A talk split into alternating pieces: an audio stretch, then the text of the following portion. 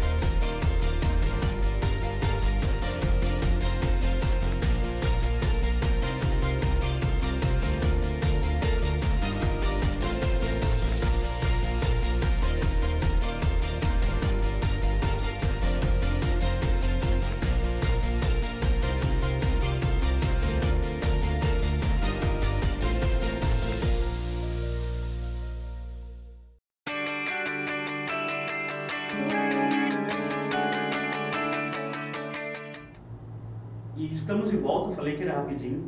Esse é o Audácia na TV estamos aqui com a ativista Isabel Conte para falar sobre a situação da mulher em Botucatu. Bel, é, você falou no primeiro bloco sobre a violência contra a mulher, né? É, quais iniciativas você teve a oportunidade de participar em todos esses anos da defesa da causa da mulher? Então, é, eu tive. Já em 84, eu, eu fui uma militante e consegui, é, junto com algumas outras mulheres, né, nós implantamos o primeiro centro de convivência na Unesp, que é o CCI, pertinho da mamãe. E de lá para cá, eu sempre me envolvi em todas as, as causas, né? Naquela ocasião, sempre por questão da creche, né? Era a nossa, nossa grande luta. Depois também trabalhei na questão das, das diretas já, tive condições de, de, de fazer alguns estudos que culminou no, na, na indo para o documento para para a nova Constituição, né, que foi teve uma Assembleia Constituinte, a gente fez vários documentos. Naquela ocasião, eu era vice-presidente da SU, então a gente se envolveu bastante nessa questão de mandarmos é, elementos para fa fazer as mudanças que a gente achava importante na Constituição. E depois, quando me aposentei, vim, vim ser presidente do Conselho da Mulher. Desde 83 eu atuo na, na causa do junto com o conselho.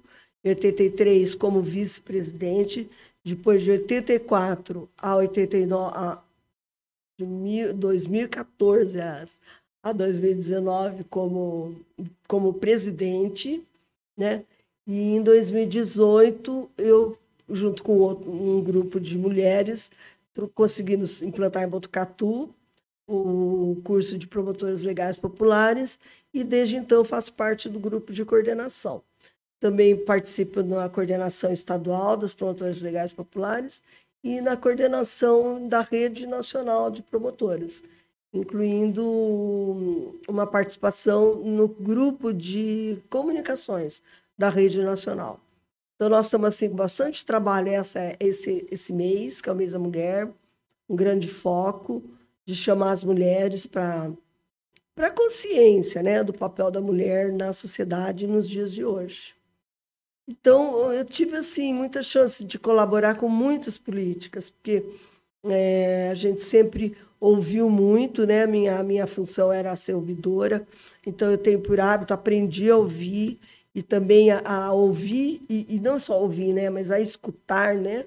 E apre, apreender nas nas mínimas, nas, nas pequenas palavras, às vezes, o, o grande problema que as pessoas têm, né? E, então a gente conseguiu aqui em Motucatu uma das grandes é, uma das grandes ações que eu considero muito importante na área da violência foi a Patrulha Maria da Penha, que a gente propôs para o prefeito e fizemos um projeto e conseguimos implantar. E agora, mais recentemente, o Centro de Referência, que também foi uma luta de desde 2014 do, do Conselho da Mulher. Né? Então, acho que essas duas grandes, é, esses grandes órgãos que nós temos hoje, que de tanto amparo para as mulheres, teve aí sim um apoio importante é, pessoal meu e do grupo, né? Porque é, sozinha a gente não faz nada, né? Eu sempre graças a Deus, sempre tive muito bem acompanhado com pessoas muito boas, de muito que a gente sempre sentia muito o mesmo objetivo, né? E o objetivo era fazer esse apoio que a mulher precisa e merece, né? E Bel, é, levando em conta essa sua experiência, né? Qual você acredita ser o principal fator que leva à violência doméstica? Então, é, a violência doméstica ela é uma coisa assim que ela sempre existiu, né? Sempre, sempre, sempre. E, inclusive, até pouco tempo atrás, era muito comum aquele jargão que falava assim, ah, em briga de marido e mulher, ninguém mete a colher, né? Só que essa violência doméstica, por que, que ela, ela se dá? Pela... É o espaço de poder que não é assim que o homem que bate, ele é louco, ele é doente, ou ele é isso, ou ele é aquilo. Não. Ele está querendo, naquele momento, impor o seu poder, o seu poderio, a sua força com a mulher. Se ele não consegue no diálogo, ele vai pela força.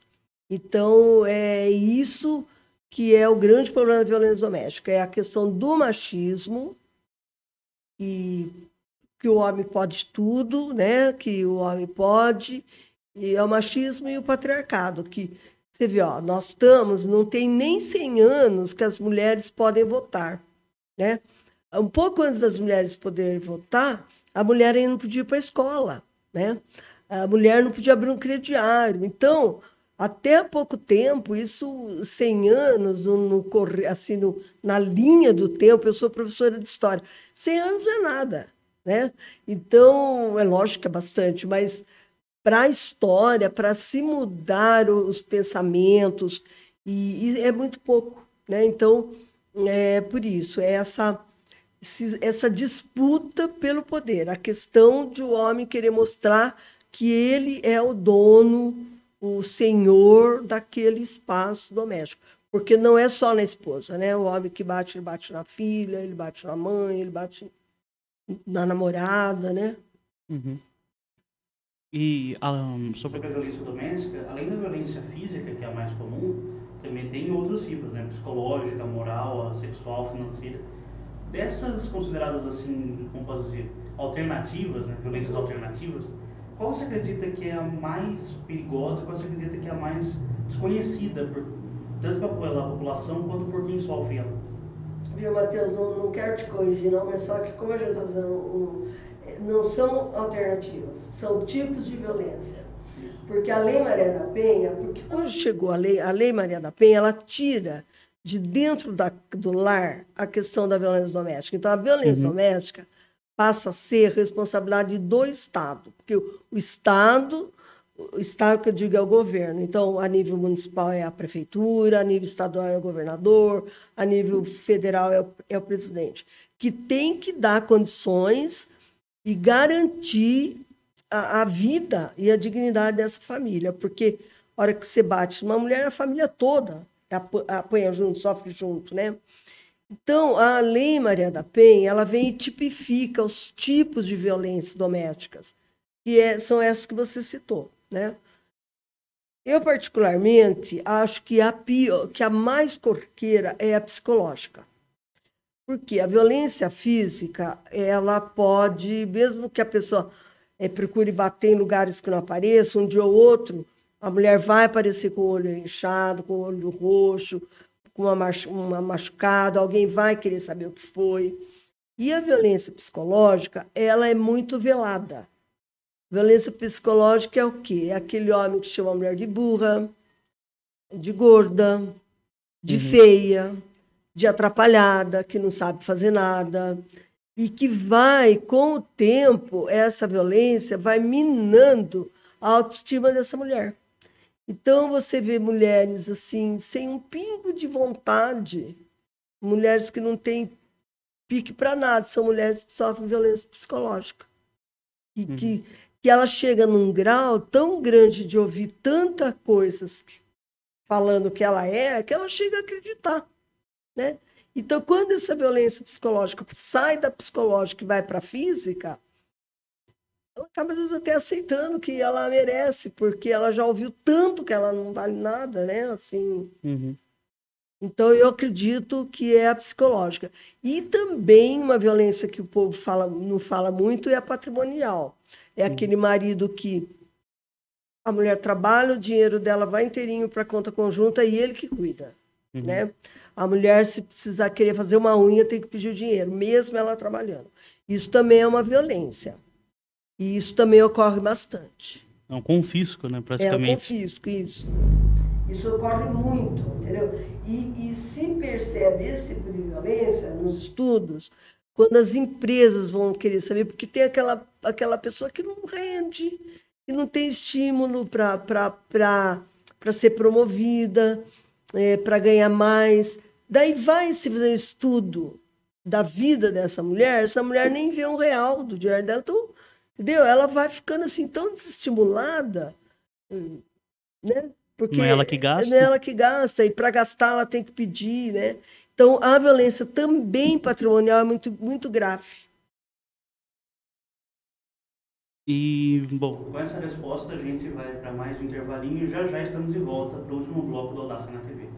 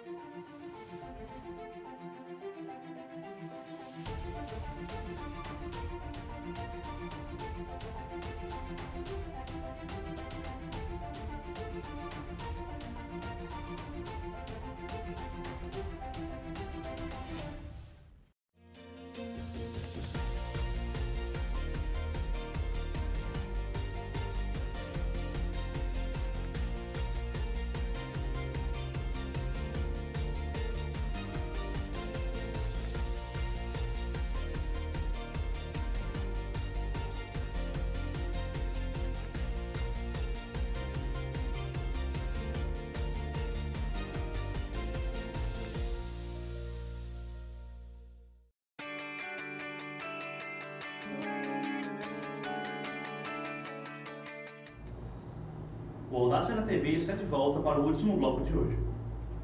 Bel, a gente falou no último bloco sobre os tipos de violência, né?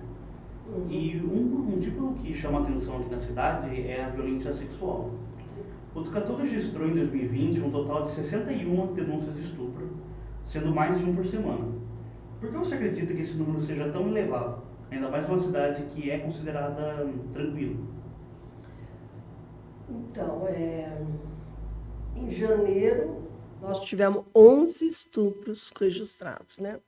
E lembrando que esses dados registrados, eles são subnotificados, porque muitos casos não vão não vão para a delegacia, né? Então a gente pode imaginar aí que tem muito mais que isso, Matheus. Eu acredito que a violência sexual é um dos tipos da violência contra a mulher, né? Porque na maioria das vezes é, ela atinge mesmo as meninas e as mulheres. E eu acredito que esse número ele não abaixe, porque as penas que nós temos hoje são muito brandas. Né? A pessoa fica presa é, sete, dez anos, E então isso daí é muito pouco, né? É, a pessoa sai do, de uma prisão e vai continuar praticando esse crime. E, então eu acredito que é, um dos motivos é a pena branda, branda demais. E o outro motivo é que existe um, uma certa uma certa condescendência da sociedade junto aos homens. Tem, tem sociedade, inclusive, que chega a culpabilizar a vítima. Né? Uhum. Então, é o homem eh, que, que tem esse desvio de caráter, ele fica muito tranquilo, porque, em, em último caso, a culpa até às vezes é da mulher, não vai ser dele. Né? Isso, lógico, falando assim, a grosso modo. Então, acredito que passe por aí. E passe também a necessidade da educação. De novo, a educação é muito importante, né? E já lembrar, assim, que a educação, a questão da educação, é prevista na Lei Maria da Penha. Uhum. A Lei Maria da Penha prevê que, que exista a educação para acabar com esse tipo de crime. Né? Então, eu penso que tem que passar pela educação para os meninos passarem a olhar as meninas com respeito. Né? Simplesmente é isso, o respeito que está faltando. Isso também é educação sexual. Né? E isso também é educação sexual, exatamente, né? É, o menino respeitar a menina, né? E porque se o menino vem daquele lar que, que a mulher é xingada, ouve às vezes tanto bobagem, né? Ele vai achar que aquilo é normal se ele fizer também, né? Então, é, então vai perpetuando. Então tem que ter educação que é para esses meninos entenderem que é errado, né? Tem que passar por aí. E os adultos também têm que ser passar também por esse tipo de educação, né?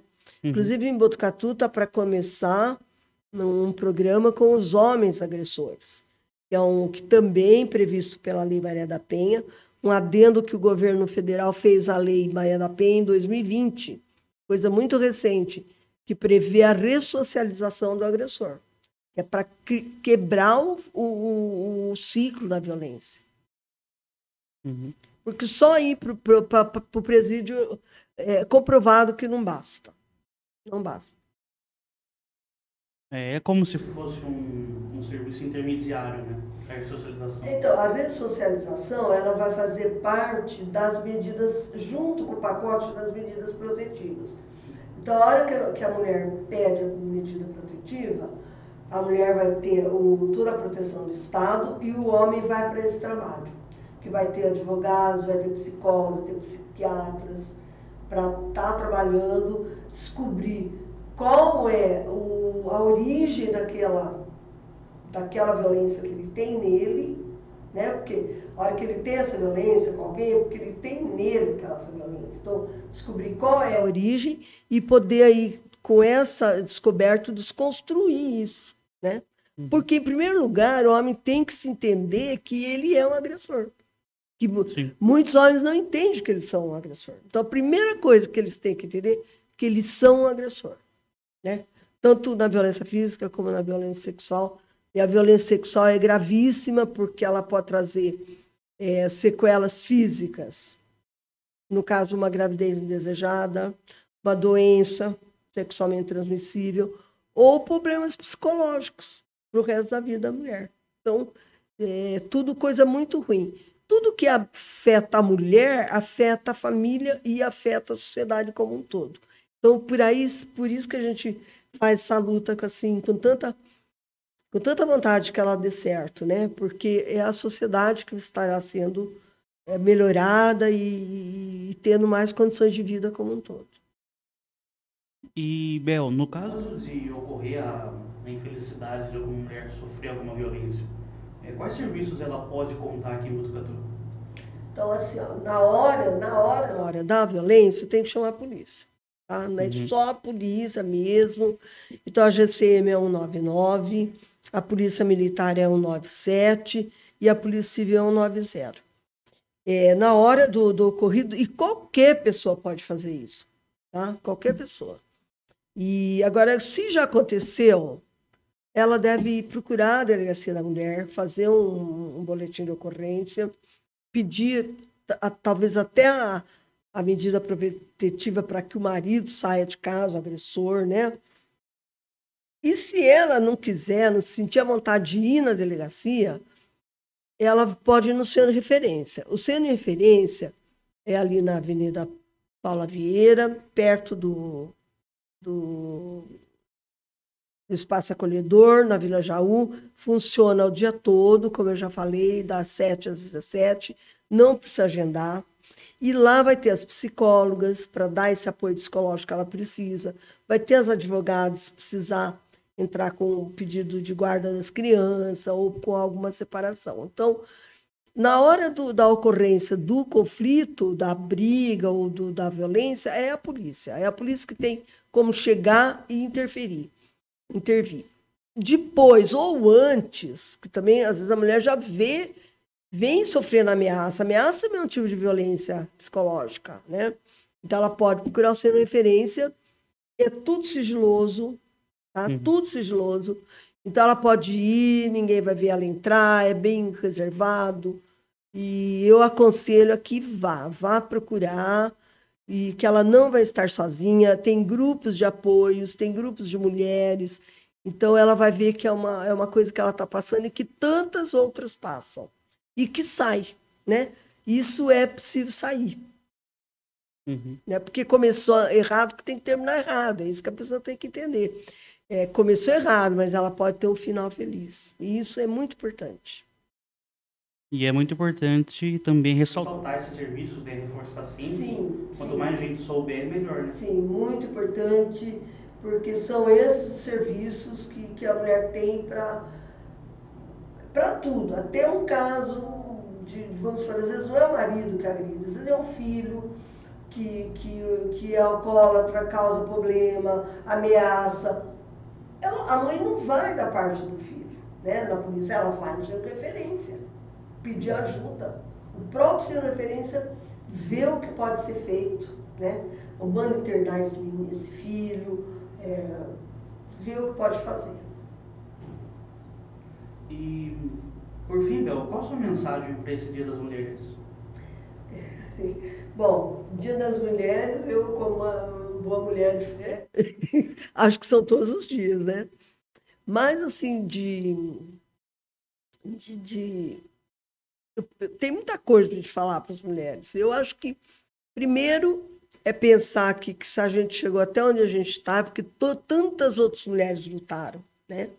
É, o próprio dia 8 de março, ele se dá no dia 8 de março porque foi um dia que 130 mulheres morreram carbonizadas dentro de uma fábrica em Nova York, que elas estavam lutando por melhorias de qualidade de vida, por salário e outros benefícios. E daí o patrão né, fechou a fábrica, pôs fogo e morreram 130 mulheres. Então, é por isso que nós temos o dia 8 de março. Então, é um dia de celebração da vida? É, é. Um dia de celebração da vida, sim.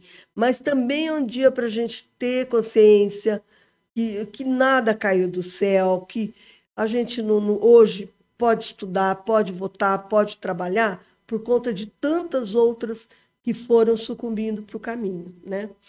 E uma coisa que eu quero falar para as mulheres que estiverem me ouvindo, ou que forem ouvir depois, que a gente fala tanto em empoderamento, né? Uhum. É o que, o que eu entendo como melhor empoderamento e que eu gosto de falar, que é o que eu desejo para as mulheres aqui em Botucatu.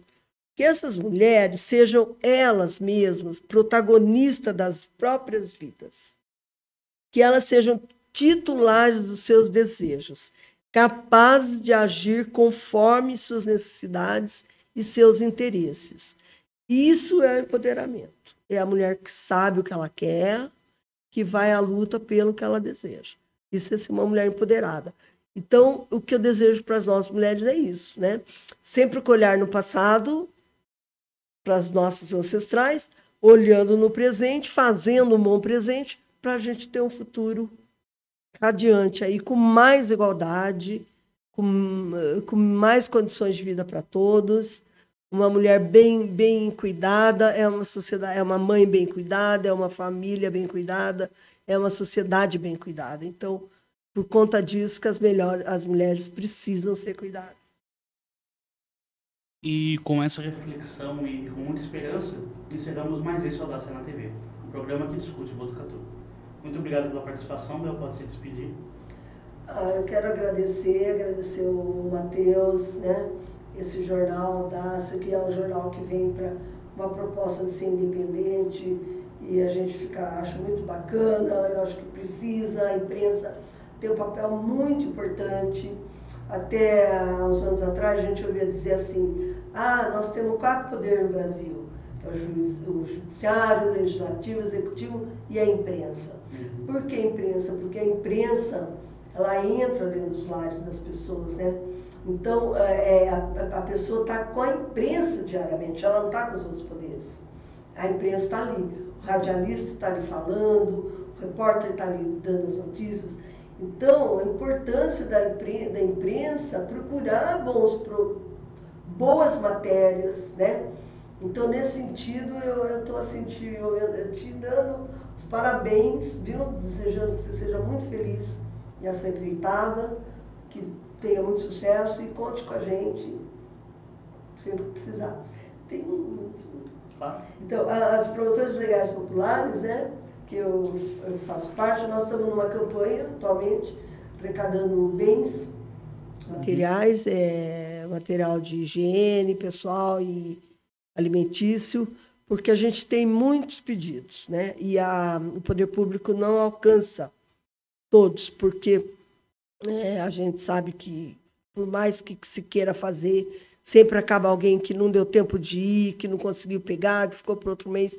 Então, a gente está fazendo essa campanha. Então, também, se alguém puder colaborar, a gente está de, de braços abertos recebendo aí os, as doações. Então, com essa prestação de serviço. Muito obrigado a todos vocês, ouvintes, telespectadores. Até mais, Botucatu.